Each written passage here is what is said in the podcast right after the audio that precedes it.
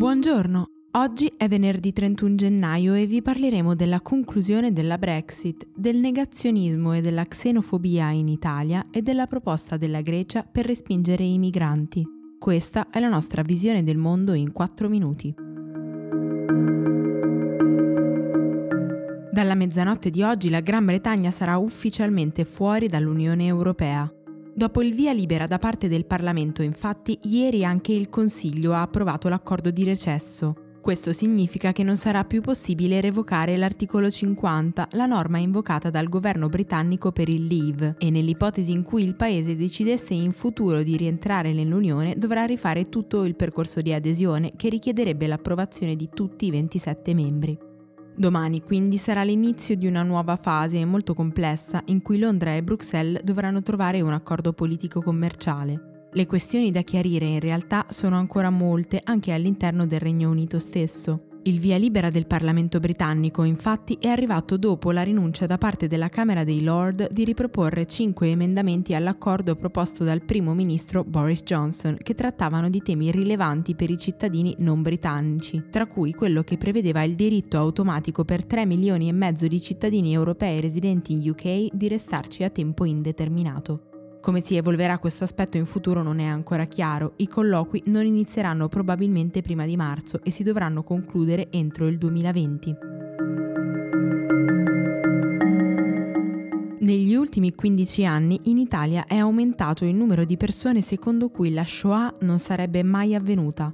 Nel 2004 era appena il 2,7% degli abitanti e oggi arriva al 15,6% è il dato più preoccupante che emerge dal rapporto Italia 2020 pubblicato da Eurispes. Secondo lo studio, inoltre, rispetto al 2010 sono diminuiti di oltre 10 punti i cittadini favorevoli allo Ius Soli, passati dal 60,3% al 50%, e sono aumentati di quasi 23 punti i sostenitori dello Ius Sanguinis.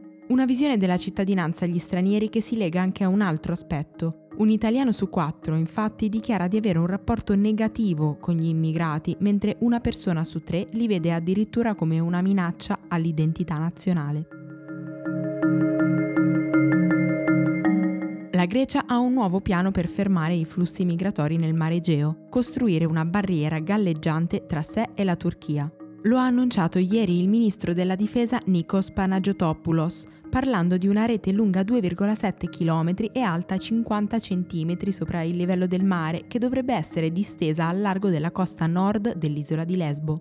Il costo dell'operazione è stimato per ora intorno ai 500.000 euro, ma se efficace la rete potrebbe essere allungata fino a 15 km. Sarebbe il primo muro costruito in acqua, ma l'ennesima barriera in un'Europa che fa ancora fatica ad affrontare collettivamente il tema delle migrazioni.